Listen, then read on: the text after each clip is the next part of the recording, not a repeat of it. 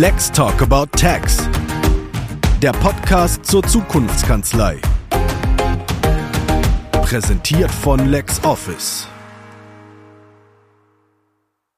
Hallo und herzlich willkommen zu einer neuen Folge von unserem Podcast. Ich begrüße Sie ganz gleich, wovon wo aus Sie uns auch zuhören. Mein Name ist Olaf Klüver, ich bin Kanzleibetreuer bei LexOffice und ich muss das zum Glück nicht alleine machen. Man hat mich unter fachliche Aufsicht gesetzt von meiner lieben Kollegin, Influencerin und Social Media Expertin Carola Heine. Herzlich willkommen. Hallo Olaf. Und natürlich haben wir auch heute einen Gast. Ich freue mich ganz besonders, uns, unseren Gast begrüßen zu dürfen. Es handelt sich dabei um Felix, vielen bekannt als der Geschäftsführer des Steuerberaterverbandes Mecklenburg-Vorpommern. Hallo Felix, schön, dass du da bist. Moin. Moin, sagt er aus der Ecke. Hätte ich das jetzt nicht erwartet. Da hat Olaf im Eifer des Gefechts deinen Nachnamen wohl irgendwie verbummelt. Felix Zeden heißt unser netter Gast. Felix, wenn wir uns unterhalten haben, haben wir das bis jetzt ja relativ häufig einfach mal spontan auf Xing gemacht. Welche Apps und Netzwerke nutzt du denn eigentlich so? Was ist so das, wo, wo ist dein Online? Was machst du im Internet? Wo informierst du dich? Wo kann man dich treffen? Und wenn jemand sagt, den finde ich interessant, mit dem will ich mich vernetzen, welche Plattform ist da am besten geeignet? Also beruflich bin ich tatsächlich am meisten aktiv als Person auf äh, LinkedIn. Mhm. Ähm, da schaue ich mir auch die meisten Nachrichten an und lese und antworte auch sehr schnell. Bei äh, Xing bin ich auch. Bei Xing bin ich allerdings etwas langsamer, weil ich da weniger reinschaue. Ich habe so das Gefühl, der, der Newsfeed bei Xing ist nicht so, nicht so voll und nicht so aktuell wie bei LinkedIn. Da gibt es doch deutlich mehr Menschen, die mal was posten. Beruflich bin ich außerdem noch auf Facebook mit dem, also mit dem Steuerberaterverband. Privat bin ich da gar nicht unterwegs. Twitter mache ich beides. Wobei ich verbandseitig natürlich nur Informationen meistens, ähm, ne, aktuelles und so weiter, preisgebe und privat, äh, ja, sowohl als auch. Ne, man, das ist, ich habe das Glück, dass bei mir Beruf und Privat sich irgendwann miteinander so vermischt hat, dass ich das nicht mehr ganz trenne. Und ähm, ansonsten bin ich privat noch auf Instagram. Okay. Ja, aber, ach nee, beruflich natürlich auch, klar, natürlich. Aber da Instagram und Facebook immer über einen Kanal bedient wird, habe ich das jetzt gar nicht unterschieden, klar. Ja. Das sind also so deine äh, digitalen Standorte. Dein Lebensmittelpunkt ist, wenn ich das natürlich richtig erfasst habe, auch in Mecklenburg-Vorpommern. Und wenn wir uns jetzt nicht digital treffen müssten, was natürlich aus bekannten Gründen auch gar nicht anders geht, was wäre jetzt dein Wunschort, dein Wunsch, deine Wunschlocation, wo wir diesen Podcast machen würden, wenn du die freie Auswahl hättest? Dann würde ich euch beiden jetzt ein schönes Getränk eingießen und dann würden wir am Lagerfeuer sitzen bei meinem Garten. Ach, das ist cool, das, das hatten wir auch noch nicht. Das ist interessant. Ich liebe Lagerfeuer. Ja. Das, das klingt richtig gut. Ja, und wenn angenommen jetzt, du hättest dich jetzt bei uns bewerben müssen um einen Platz in diesem Podcast, wie hättest du dich denn vorgestellt? Wie würdest du dich irgendwo bewerben, wenn das nochmal der Fall wäre? Puh, ich habe, hab, ist lange her. Ähm, ich würde ja, ich würde tatsächlich mit den, mit den digitalen Themen anfangen, weil das ist eigentlich doch das, was sehr viel Zeit äh, bei mir inzwischen in Anspruch nimmt und wo ich mich am meisten mit beschäftige. Und dann würde ich eben mit so Digital äh, Kanzlei, Digitalisierungsschritten, ähm, würde versuchen, damit zu punkten, dass ich einen, glaube ich, ziemlich guten Einblick habe, dadurch, dass wir natürlich viele Mitglieder haben, die mir viel berichten, es aber noch so viele Mitglieder sind, dass ich auch noch die Berichte hören kann und ähm, dass ich da einen ganz guten Einblick habe. Und dann kann man natürlich auch viel aus dem Erfahrungsschatz von anderen einfach weitergeben. Ne? Und ähm, ich glaube, das, das wäre das Steckenpferd, mit dem ich versuchen würde aufzutrumpfen. Okay. Was ich an dieser ganzen Geschichte äh, extrem spannend finde und was mich tatsächlich auch selber umtreibt, ich habe ja auch so einen leichten Kanzlei-Hintergrund, aber wie wird man Geschäftsführer einer, eines Steuerberaterverbandes? Ich meine, äh, brauchen ja nur mal abzuzählen. Es gibt nicht so wahnsinnig viele in Deutschland. Und äh, wie wird man das? Welche Voraussetzungen muss man da erfüllen? Und was ist so dein, dein, dein Arbeitsalltag? Was umfasst diese Steuerberaterverband Geschäftsführerschaft eigentlich? Genau, also das, das, ähm, ja, also ist jetzt kein, kein Berufswunsch, den man mit acht irgendwie mal seinen Eltern am Frühstückstisch erzählt. Nicht? Also einfach, weil es auch zu unbekannt ist. Und es ist auch, es gibt ja auch keine Ausbildungs- oder Studienschiene, in der man äh, ja unterwegs sein könnte, um dann zu sagen, ich werde mal Geschäftsführer eines Steuerberaterverbandes. Wobei die Richtung Berufsverband im Allgemeinen tatsächlich gar nicht so, so abwegig ist. Es gibt ja doch sehr große Berufsverbände. Bei mir hat das, wie auch so oft, hat das zufällig seinen Weg genommen. Ich habe in, in äh, ich komme aus Schwerin gebürtig, habe in Wismar studiert, das ist ja nicht unweit von Schwerin, allerdings an der Ostsee gelegen und habe dann neben dem Studium bei der Industrie- und Handelskammer gearbeitet in der Rechtsabteilung. Und jetzt ist eine Industrie- und Handelskammer ja kein Berufsverband, aber doch ja, e-, etwas ähnlich organisiert, ähnliche Gremien, auch ein Präsidium und so weiter. Und man hat immer sehr viel Bezugspunkte zu Berufsverbänden, sodass man die Arbeit von denen kennenlernt, weiß, was die macht. Und dann hatte der Steuerberaterverband Mecklenburg-Vorpommern eine Stelle ausgeschrieben, damals als Assistent der Geschäftsführung. Auf die habe ich mich beworben. Ähm, bin da auch ganz gut durchgekommen. Ich denke viel durch die Arbeit, weil ich eben bei einer Kammer schon war. Habe dann hier angefangen in Rostock als Assistent von meiner Vorgängerin. Habe parallel dazu noch in der Steuerberaterkammer als Jurist gearbeitet. Habe da dann auch den Einblick quasi bekommen. Ja, das habe ich aber allerdings nur ein Jahr, habe ich das parallel gemacht und dann habe ich nur noch Vollzeit für den, für den Verband gearbeitet und nebenbei allerdings noch mein Masterstudium gemacht. Also ich habe diesen ganzen Berufseinstieg gemacht, bevor ich fertig war überhaupt mit dem Studium. Ja, und als ich dann fertig war, dann ging es eigentlich alles ziemlich schnell. Das hatte natürlich auch den Grund, dass meine Vorgängerin sich und unser Präsidium natürlich sich sehr rechtzeitig darum gekümmert hatten, ähm, in die Nachfolgeplanung zu gehen. Und die hatte dann, meine Vorgängerin hatte dann einfach alterstechnisch das Rentenalter erreicht. Ich war dann schon drei Jahre hier und dann konnte ich den Steuerberaterverband relativ jung als Geschäftsführer äh, leiten. Ja, und was mache ich den ganzen Tag? Das ist, äh, ja, das kann ich morgens beim Frühstück manchmal noch gar nicht sagen, was den Tag so kommt. Aber äh, meisten, äh, meistens ist es so, dass wir natürlich gucken, was drückt bei den Mitgliedern aktuell, womit müssen wir uns befassen. Das sind derzeit in oder in letzter Zeit enorm natürlich Corona-Hilfsprogramme und alles, was mit Corona irgendwie zu tun hat, gewesen.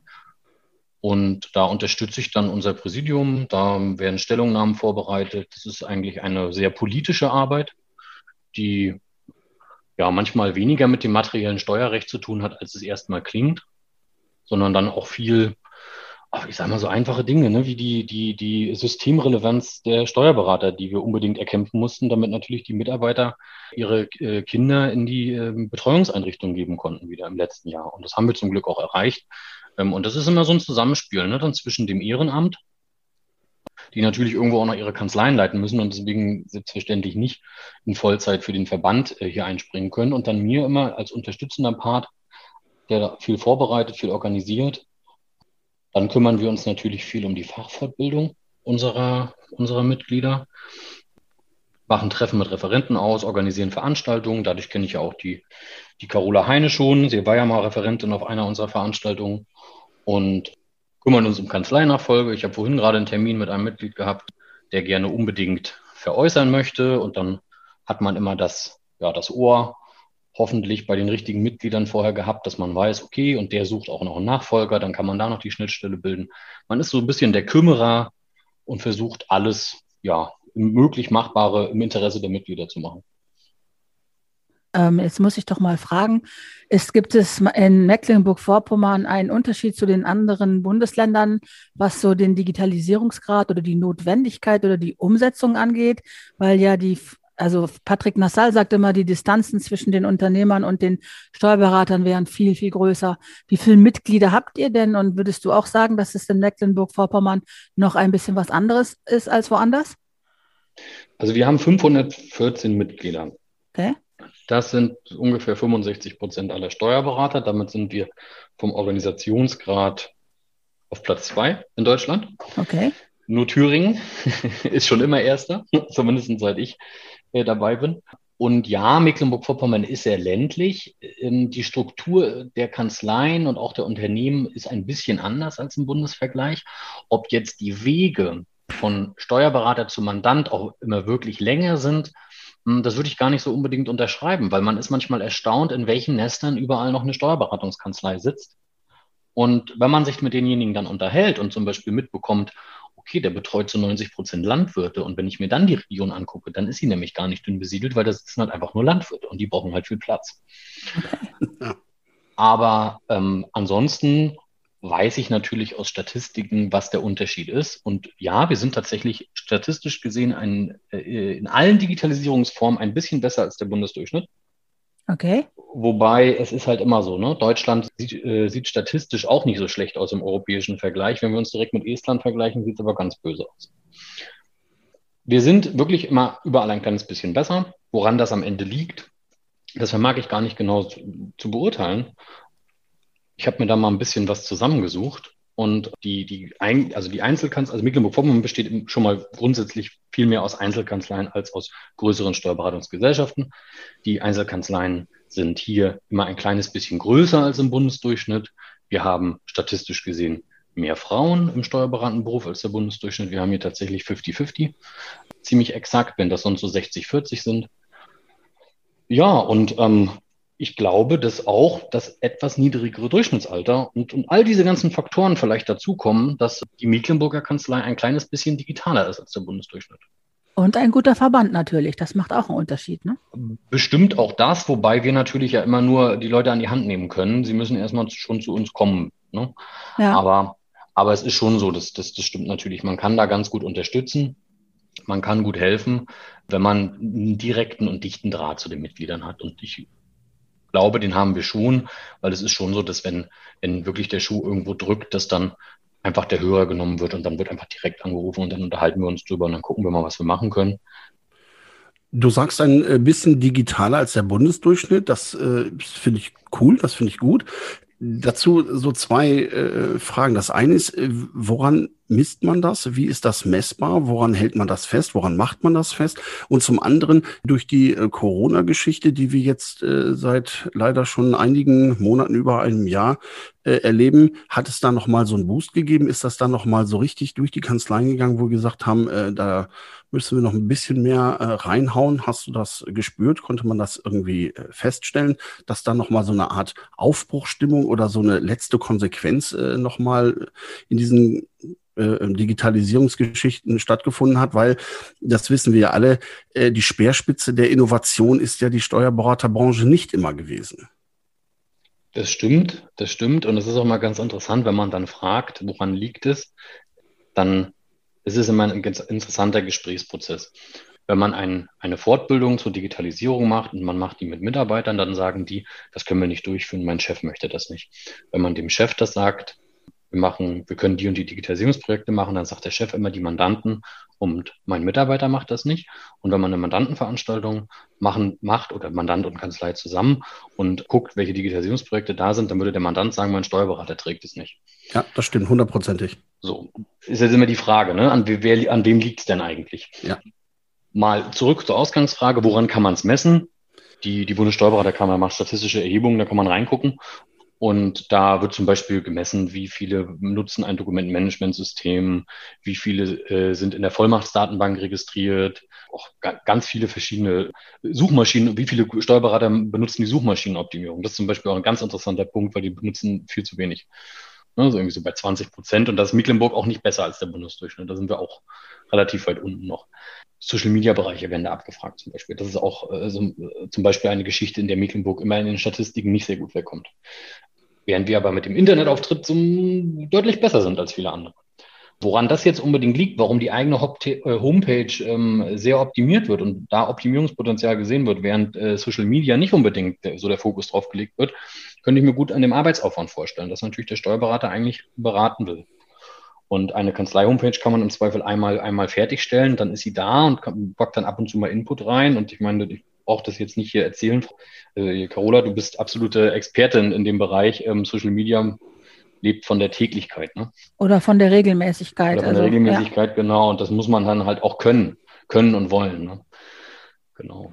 Ja, und das sind halt auch Geschichten, also bis ein Steuerberater begriffen hat, dass er das gar nicht jeden Tag persönlich und selbst machen muss, sondern dass man das alles ebenso automatisieren kann, müssten ja erstmal ganz andere Sachen laufen, damit diese ganzen Geschichten überhaupt sich lohnen. Also angefangen von regelmäßigem Content und Co. In der, in der letzten Zeit sind natürlich unglaublich viele Leute etwas wacher geworden, was diese Themen angeht.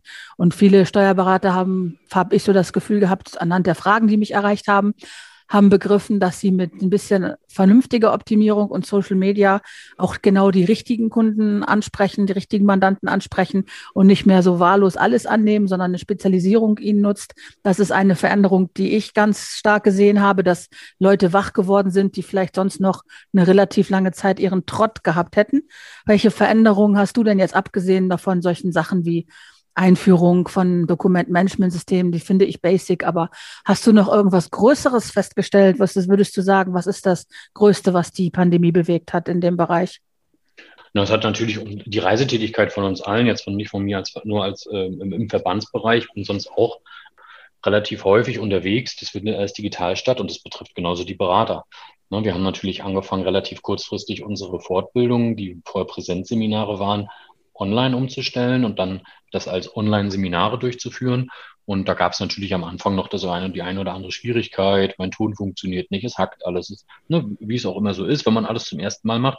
So, und das ging total schnell, wenn man das sich überlegt. Das hat, also wir haben so nach ungefähr einer Woche Corona haben wir die ersten Online-Fortbildungen durchgeführt und ich sag mal, nach vier Wochen Corona haben die Mitglieder fehlerfrei unsere Online-Seminare besucht. Da hatte man wirklich mal so einzelne Schwierigkeiten. Und wenn man sich dann mit ihnen unterhält und fragt immer, und dann kommt mal die Frage, welches Programm nutzen Sie denn für diese Fortbildung und für diese Fortbildung, dann weiß man nämlich zum Beispiel auch schon, aha, schau mal, da sind drei, vier Programme in petto, die der Berater kennt und die er schon nutzt durch Gespräche mit Mandanten und so weiter.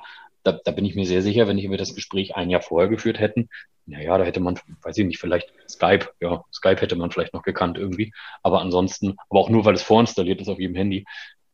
Und ansonsten wäre das ziemlich dünn gewesen. Aber das, denke ich, ist der, der größte Boost in der Corona-Pandemie gewesen, und zwar diese ganze Video-Informationstechnik, Austausch und so, also weiter, weil man hat dann halt auf einmal festgestellt, ich meine, die klassische Te Telefonkonferenz gab es schon ewig und zumindest in, in meinem Bereich hat niemand das als Alternative gesehen, zu sagen, wir machen jetzt mal eine Telefonkonferenz, sondern es wurde sofort danach geschaut, okay, wie transferieren wir auch dieses Gespräch von an zu, Angesicht zu Angesicht sofort ins Digitale. Wäre ja aber viel einfacher gewesen. Ich meine, unsere Telefonanlagen können alle Telefonkonferenzen.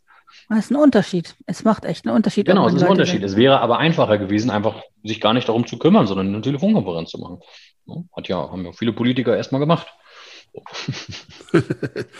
Immer, wenn ich jetzt äh, Steuerberater in, in Mecklenburg-Vorpommern bin und äh, vielleicht auch noch nicht oder gerade geworden Mitglied im Steuerberaterverband, ähm, und ich überlege mir, Mensch, dieses Digitalisierungsthema, da sollte ich jetzt auch in die Gänge kommen. Wie könnt ihr konkret diesen Mitgliedern oder vielleicht werdenden interessierten Mitgliedern äh, bei der Digitalisierung, bei der Umsetzung helfen? Was ist, da gibt es ein Maßnahmenpaket, gibt es einen konkreten äh, Ablauf?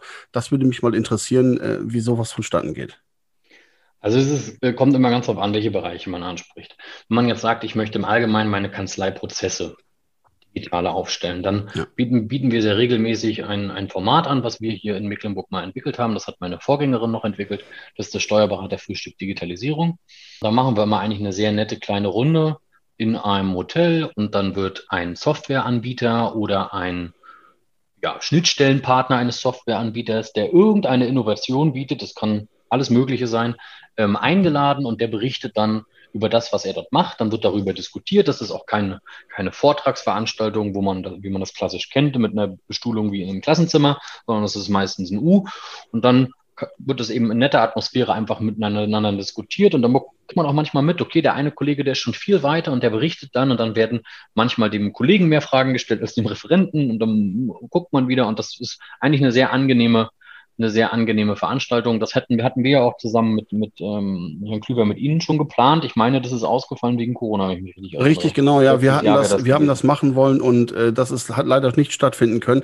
Da hatte ich mich sehr darauf gefreut. Das äh, war auf so einer äh, äh Verbandsveranstaltung in Mecklenburg-Vorpommern haben wir da mal drüber gesprochen, richtig. Genau, genau. Und so, das ist auf jeden Fall eine, eine Geschichte, kann man ähm, kann man sich wunderbar mit seinen Kollegen austauschen und meistens gehen die, gehen die Teilnehmer aus der Veranstaltung mit, mit ganz interessiertem Input, aber auch ein bisschen mit so geschöpftem Vertrauen, weil manche haben ja doch dann den Eindruck, oh Gott, das hole ich gar nicht mehr auf, die anderen sind schon alle viel weiter. Und dann trifft man sich eben mal mit 25 Kollegen, diskutiert darüber und bekommt mit, Mensch, die kochen auch alle nur mit Wasser, die haben die gleichen Probleme wie wir. Und das ist alles noch machbar. So, da können wir natürlich immer helfen, dass wir einfach dieses Netzwerk dann bilden, weil wenn man mal dann ganz ehrlich ist, man kann natürlich nicht als Verband oder also weder ich noch, noch ein Mitarbeiter des Verbandes kann, kann in die Kanzleien fahren und kann in den unterschiedlichsten Software äh, von den unterschiedlichsten Softwareanbietern die Mitarbeiter des Beraters schulen und sagen, so und so und so müsst ihr es alles machen. Oder wir haben da auch keine Blaupause für. Aber wir können eben dafür sorgen, dass, dass dieses Netzwerk entsteht. Und dann gibt es ja auch andere Themen. Wir haben jetzt zum Beispiel seit ähm, im vergangenen Jahr so ein, so ein Arbeitgebersiegel mit eingeführt, zusammen mit anderen Verbänden. Und ähm, zur Mitarbeitergewinnung und da steht natürlich im Vordergrund dieses Siegel, dass man sich präsentieren kann. Aber im Nachgang standen dann eben auch wieder Workshops, wo gesagt wurde, okay, wie präsentiere ich mich denn und wo präsentiere ich mich denn mit diesem Siegel? Und da ist natürlich so, dass in diesen Workshops wenig besprochen wurde, wie ich dieses Siegel möglichst toll in einer Zeitungsannonce platziere, sondern es eher darum ging, wo soll es auf meiner Homepage sein? Wie kann ich darüber in den sozialen Kanälen informieren? Wie mache ich das? Lass ich mal einen Mitarbeiter darüber schreiben? Schreibe ich selber mal was darüber? Drehe ich mal ein Video über, bei YouTube, wo ich dann vielleicht an Kanzleieingang reingehe und man sieht diese Siegeltrophäe schon präsentiert. All solche Dinge. Und das sind ja auch Sachen, die die Digitalisierung dann betreffen in einem anderen Bereich. Und ähm, ja, bei uns ist eben viel Netzwerk, Austausch, Fortbildung und das sind so die, die Unterstützungspfeiler, die der Verband dann immer an seine Mitglieder bietet. Das klingt nach erheblichem Mehrwert. Jetzt habe ich noch eine, meine Lieblingsfrage, die äh, stelle ich immer noch gerne. Was hättest du oder was wärst du gerne gefragt worden? Welche Frage haben wir vergessen, auf die du gerne noch antworten würdest? Was wäre, oh, das ist aber eine schwere Frage. Das macht er ähm. immer. Er macht das immer. ähm, ja, was wäre ich gern gefragt worden, was ich noch antworten würde? Vielleicht nach dem Event in Kühlungsborn. Ja, das ist, genau, das ist eine, eine gute Frage. Also wir hatten unsere Mitgliederversammlung am 11.06. in Kühlungsborn geplant abends noch ein Sommerfest. Das wäre eine ganz tolle runde Veranstaltung geworden, ähm, war wunderbar organisiert. Ähm, nur leider, wie so vieles, ähm, ist das absolut nicht durchführbar mit Corona. Deswegen haben wir uns dazu entschieden, diese Veranstaltung nicht abzusagen, sondern die ganze Veranstaltung um ein Jahr zu verschieben und sie dann durchzuführen, damit zum einen eben das ganze, die ganze Organisation und alles, wo das Herzblut drin steckt, dann gibt man sich ja viel Mühe und man freut sich auch, wenn dann die Teilnehmer alle glücklich sind und dann machen wir das eben in einem Jahr. Und ähm, das ist ein bisschen schade, aber es funktioniert nun mal momentan nicht anders. Wir müssen da alle irgendwie einfach durch. Und ähm, ja, das, deswegen freuen wir uns jetzt auf 2022 mit der Veranstaltung. Und ähm, ich gucke ganz optimistisch, dass wir vielleicht im November unser Verbands Martins ganz Essen hinbekommen können wenn wir alle bis September unseren, unsere Impfangebot bekommen, dann sollte das ja möglich sein. Ich finde das auch im Moment ganz erstaunlich, wie schnell einerseits manche Sachen gehen und wie schnell man sich andererseits daran gewöhnt, dass Termine um ganze Jahre verschoben werden. Genauso wie ich das im Kopf immer noch nicht so ganz zusammengebaut bekomme, dass einerseits sich so wahnsinnig viel tut bei der Digitalisierung der Branche und andererseits noch so unglaublich viele Leute nicht mitzumachen scheinen oder das schaffen, immer noch nicht mitzumachen. Das ist irgendwie so noch eine Lücke, die sich mir überhaupt nicht erschließt. Deswegen sind solche Gespräche wie heute so spannend, mit, äh, wo sich jemand die Zeit nimmt, uns äh, die, da reingucken zu lassen in so Abläufe und erklärt, was er tut und was er macht. Das hat mir sehr gut gefallen. Vielen Dank, Felix, dass du dir die Zeit genommen hast. Das gerne. war richtig cool. Gerne, gerne. Mir ist inzwischen auch noch eingefallen, was ich noch gefragt worden wäre. Gerne. Ja. Und, und zwar würde ich ganz gerne noch was zur Nachwuchsgewinnung sagen. Weil ich nämlich glaube, dass gerade auch Podcasts und andere Formate ganz wichtig sind, dass viele junge Leute erreicht werden, die zum Teil vielleicht schon in der Kanzlei sind, aber vielleicht auch noch äh, ganz, ganz jung und an der Überlegung stehen, was sie mal beruflich machen und ähm, dadurch einen gewissen Einblick gewinnen. Und äh, die möchte ich einfach nur animieren, dass sie sich tatsächlich auch gerne mal an ihre Steuerberaterverbände wenden. Weil da ganz oft jemand ist, der Möglichkeiten sieht, der weiß, wo Messen stattfinden, wo man sich informieren kann. Da gibt es Börsen. Also bei uns gibt es zum Beispiel eine Börse, die rein für Studenten nur da ist auf der Homepage, wo man sagen kann, ich suche mal, ich würde gerne mal ein Praktikum im Steuerberater machen, ich will mir das mal angucken, um einfach mal in dieses doch spezielle Berufsfeld auch einfach mal reingucken zu können. Ne, habt ihr, da, habt ihr da auf der Webseite und bei euren Sachen direkt so ein, sag mal, Bällebad für den Nachwuchs, wo jemand ankommt und sich direkt umschauen kann? Oder ja. müssen die sich selber dadurch recherchieren? Nein, die müssen sich nicht durchrecherchieren. Wir haben tatsächlich, das nennt sich bei uns Praktikantenbörse. Mhm. Da haben wir mal gesagt, okay, das Frustrierendste für einen Studenten ist eigentlich, wenn er zehn Bewerbungen schreibt und dann antworten zum Teil die Leute nicht mal, weil, muss man ja mal ehrlich sein, wie viele Kanzleien schreiben schon einen Praktikantenplatz auf ihrer Homepage aus. Meistens suchen sie ja richtige, fertige Arbeitnehmer.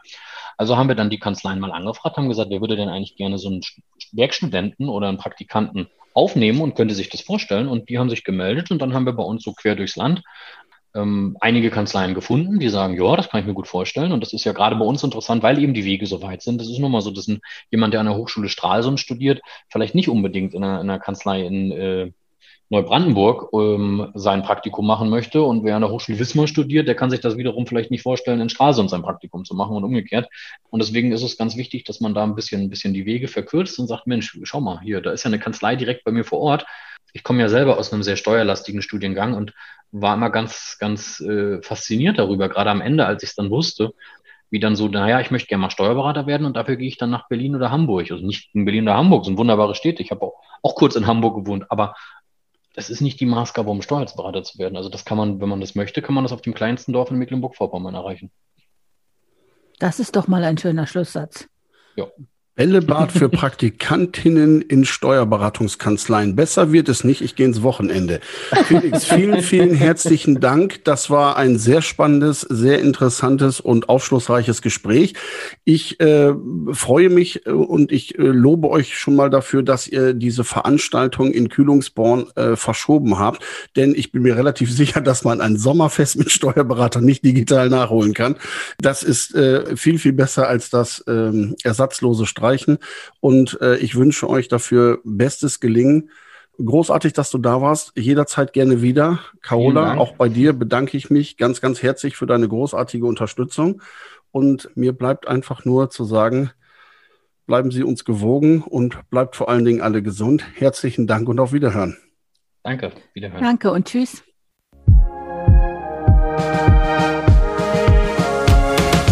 Let's talk about tax der Podcast zur Zukunftskanzlei.